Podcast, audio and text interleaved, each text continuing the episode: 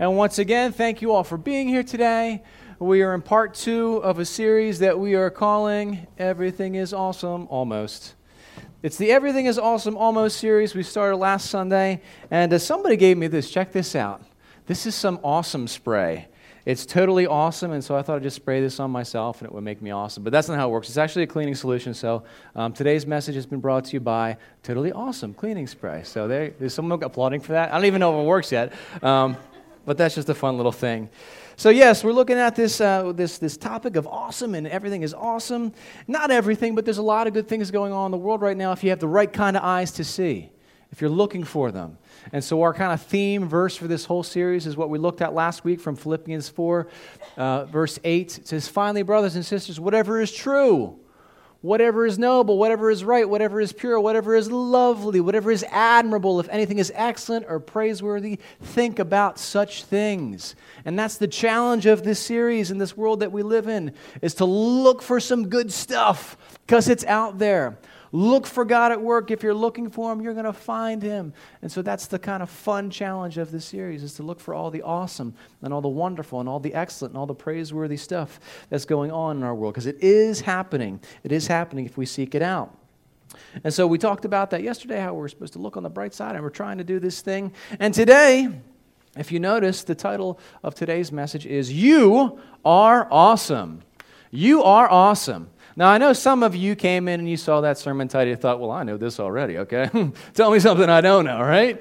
You are awesome. I'll tell you what, a little while ago, this is probably more than a little while ago, um, back in the day, we did a series on pride. Anybody remember that? Talking about pride for, we talked about pride for a while. And so we were talking about pride on Sunday morning, and then we had small group on Tuesday evening talking about pride. And somebody came into small group wearing this shirt. This is what awesome looks like. I'm like, are you serious? You're going to come into a, st- a, series about pride wearing this shirt? I'm not going to tell you who it was. We'll just call him K. Gibbs. No, that's, uh, no, that's too obvious. We'll call him Kelby G. So he comes in wearing, he's not even here today to defend himself. That makes it even funnier. Um, but he comes in wearing this shirt. This is what awesome looks like, right?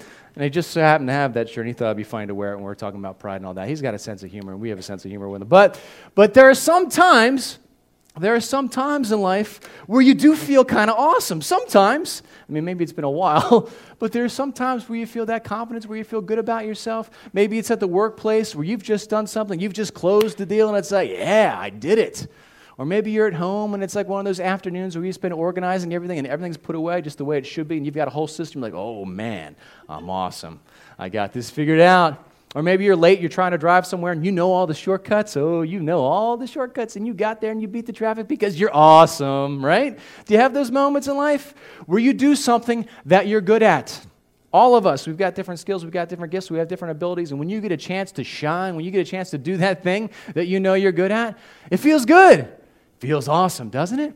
And that's a good thing, and we talk about how important it is to have that self confidence. And this is just a thing, I'm not just talking to Christians, this is a thing for everybody. Have that self confidence, have that positive self image. Isn't that something we talk about? That's important to have. So it's good. And there's nothing in the Bible that says you're not allowed to feel good about yourself. You're not allowed to. No, you're allowed to feel good about yourself. When you're doing the thing that you're good at, when you're doing the thing that you're gifted to do, and you feel good about it, that's great. But then you can cross that line, can't you? You all know there's that line where you get into to more like pride issues or you get into arrogance and it's like well that's that's that's no good.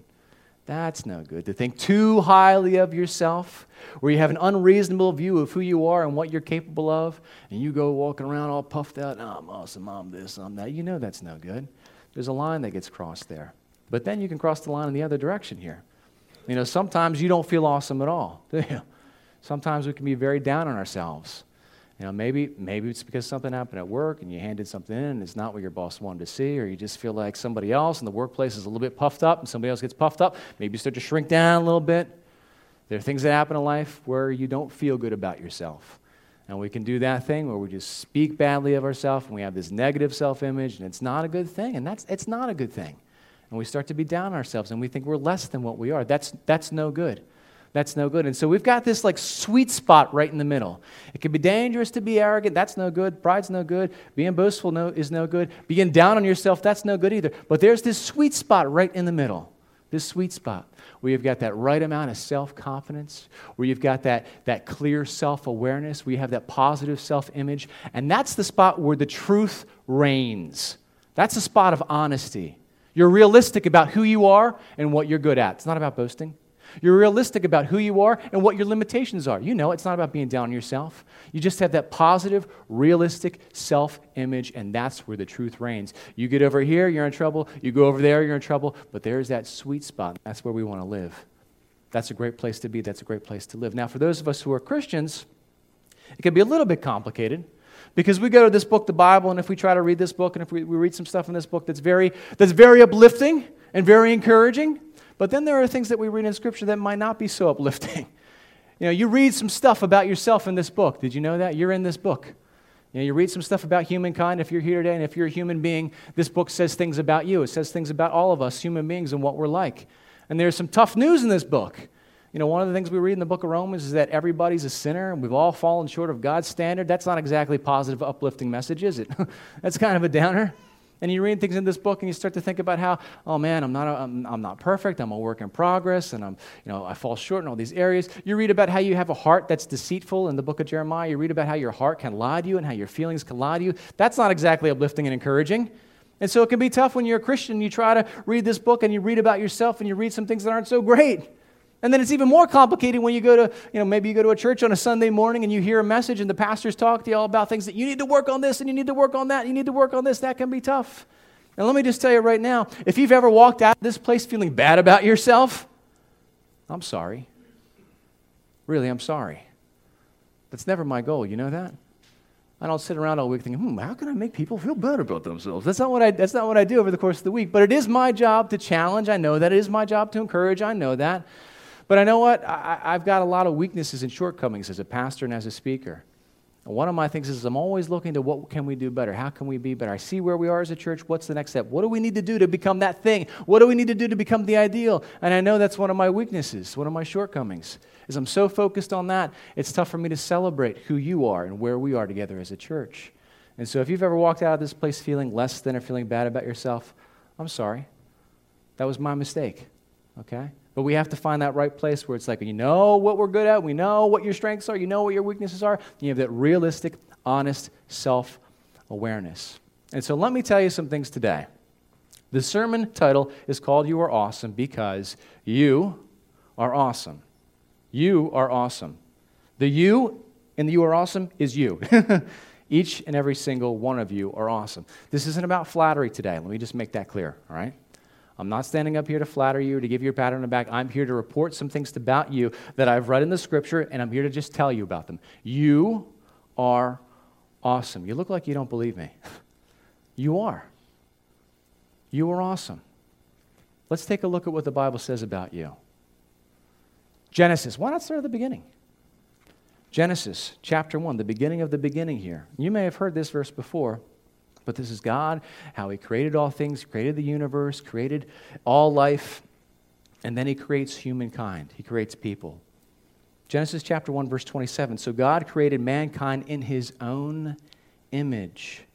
In the image of God, He created them. Male and female, He created them.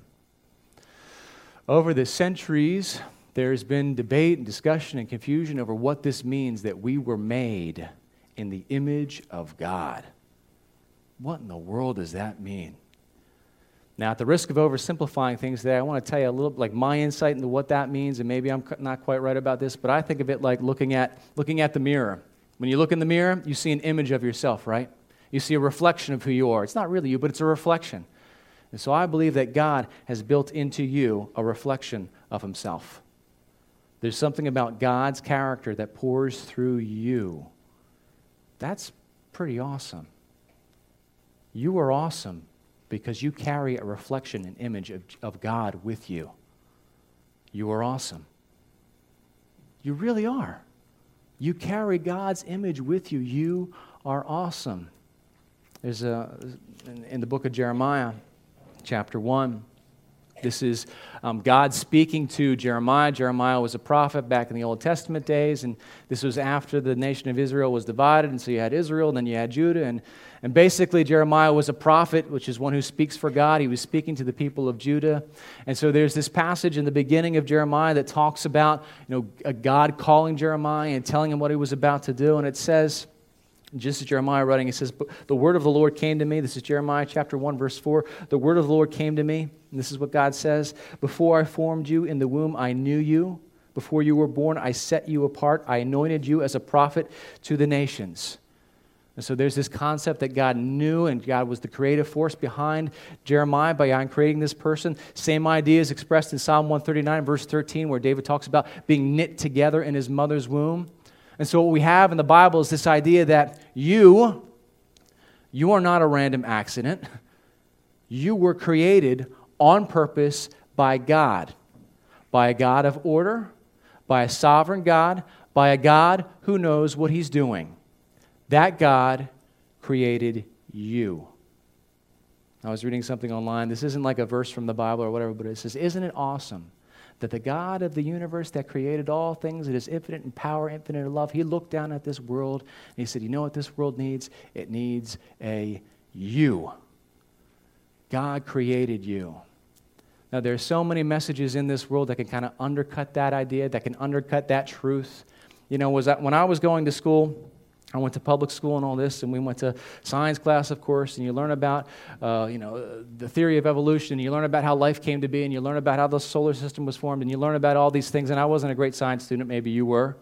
But I tell you this, I never had a teacher tell me, hey, listen, God didn't create the world. Nobody ever told me that explicitly. And I never had a teacher say to me, hey, listen, your life is just kind of random and it doesn't mean anything. I never had anybody tell me that outright, but it certainly was implied through all these messages that we can kind of pick up here and there, we can start to feel like, oh, I'm not that important. I'm just like, you know, I'm just, it's just random that I'm here, okay? It's not random. It's not random. I mean, the Bible tells us, even in the book of Acts, there's this idea that God, it's not just that God created you, He created you and put you on this earth at this specific time for a specific reason. All right? You may have been a surprise to your parents, but you weren't a surprise to God. Let me just say that, okay? God knew what He was doing, God knows what He's doing. It was no accident when He created you.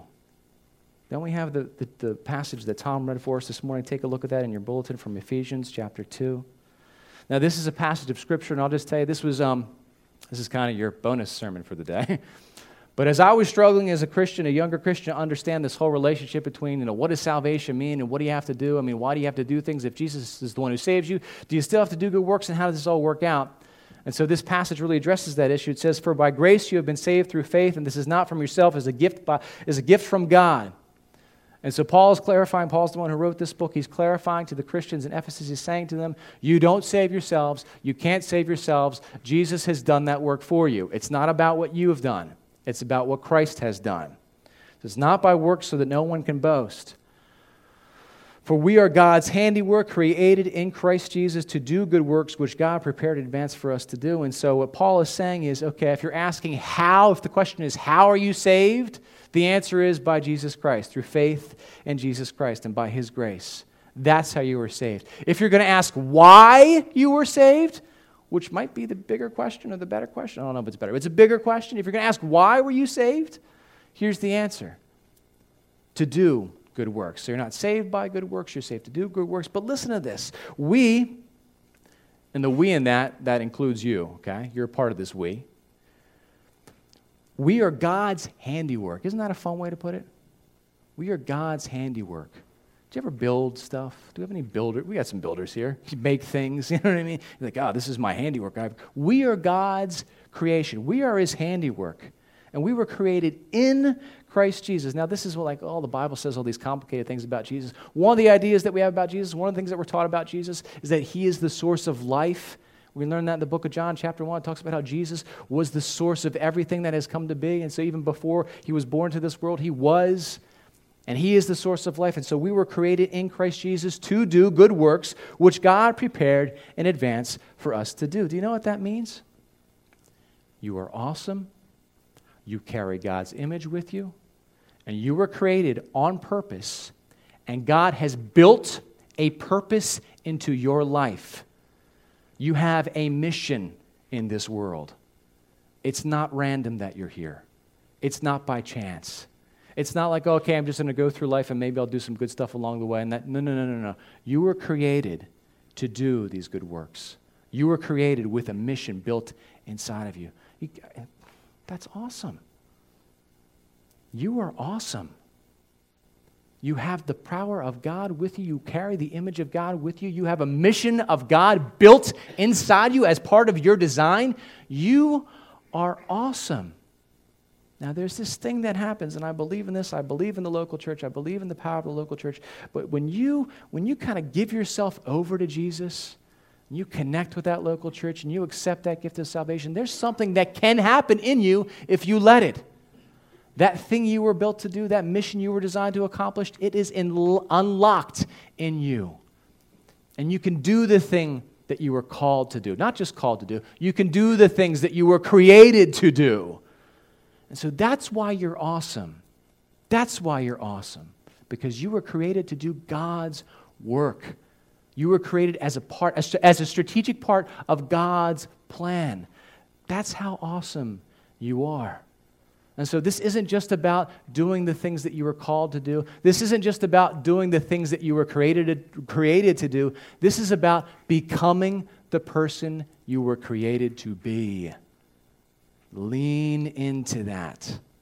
Lean into that. Know, like I said, there's this sweet spot here, and we can be a little bit too arrogant, we can be a little bit down on ourselves. We don't want, we just want to lean into what have you called me to be, God? What have you created me to be? I want to be that person. I want to do that work. I don't know exactly what it is God has created you to do. I don't know the specifics. I don't know the little nuances of how God's will is going to play out in your life. I just know He has a mission for you. I know that. So lean into that. One of the tough, tough things about Christianity is you never reach that finish line in this earth. that's a really that's that's been a tough thing for me. As far as following jesus you never reach that finish line. In other words you understand what you're supposed to do. You're supposed to love people more you're supposed to love people more you're supposed to love people better you're supposed to serve people you're supposed to do all this stuff. And it's like as soon as you get close to that finish line the finish line gets further away you know? It's tough it's tough to find peace there. Here's what I want I want to be able to get to a point in my life and a point in my faith where someone could come up to me and say, Hey there, Mr. Christian. Hey there, Josh. You could be loving people better. You could be sacrificing more. You could be giving more. You could be representing Jesus better. And I would want to be able to say to that person, You know what? You're wrong. I'm giving it 100%. But I'm never going to get there. Not on this side of heaven. And so, we, those of us who are Christians, those of us who are trying to take our faith seriously, those of, us who, those of us who are trying to take that next step, we need to live with this peace that we're never going to arrive. And that's okay. That's part of the design. We keep following Jesus. When you're following Jesus, He's always ahead of you. You never catch up. Hey, here we are. Not in this life. You keep following. And so to have that, to be in, like I said, to be in that sweet spot with the Lord I know I'm a work in progress, and that's okay. I know I'm never going to reach that finish line, and that's okay because I have a purpose that you have built into me, God. And I'm going to do my best to live into that purpose, to find out what it is. And so that's really the question for all you awesome people. Is what is that purpose? What is that thing? What are those things that God has created you to do? You know, one of the mistakes that we Christians make is sometimes when we think about the will of God and our purpose in this, we, th- we think a little bit too, too big, maybe, I guess to put it that way. I always think of Bill Coble. He's the founder of Start With One Kenya. He's doing this great work in Kenya. He's saving people's lives. He's giving people water filters. And so it's a very dramatic story of a man giving up his everything, giving up his everything in the United States, selling all of his stuff, and moving to Kenya to do this incredible thing. Wow, what a mission from God. And it is powerful. But maybe your mission is just as powerful, but not quite as dramatic. Can I put it that way? Maybe it's about you having a conversation with your spouse, with your child, with your parent, with your coworker.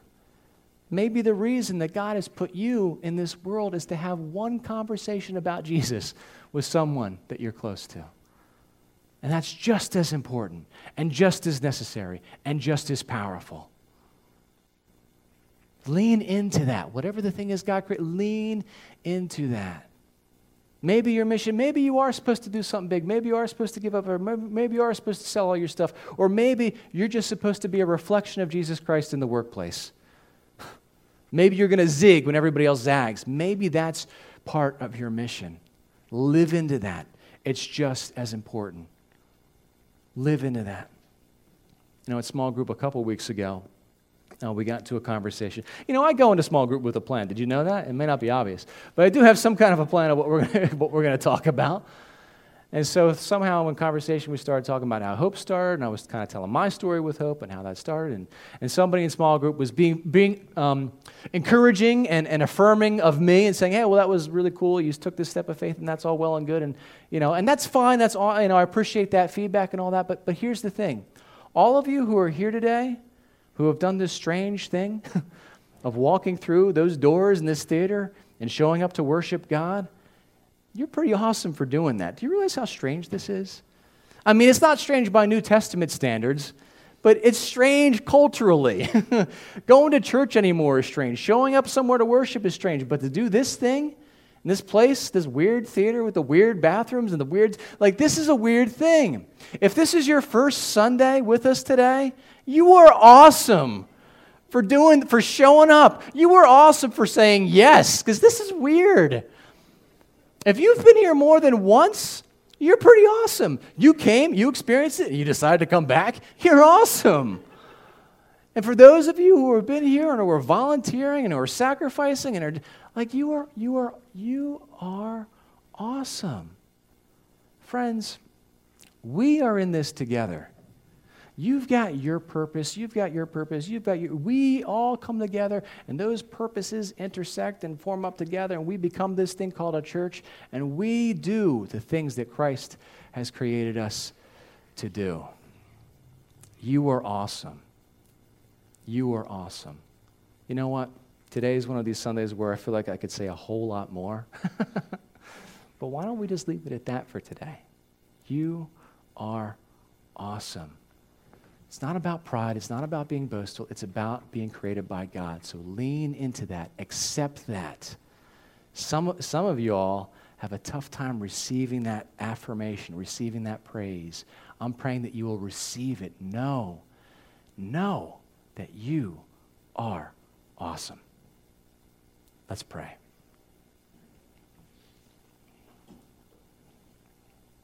Father God, it is tough.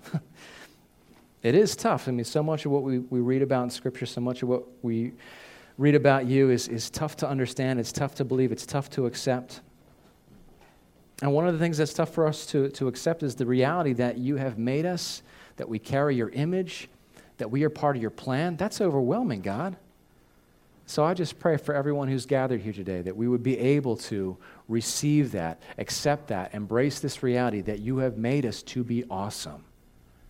Father God, allow us to lean into you, to lean into our relationship with you, to discover what it is you have created us to do. And Father God, I pray for us as a church that we would come together and do the works that you've preordained for us, that we would accomplish your will in this community at this time. We pray this in Jesus' name. Amen.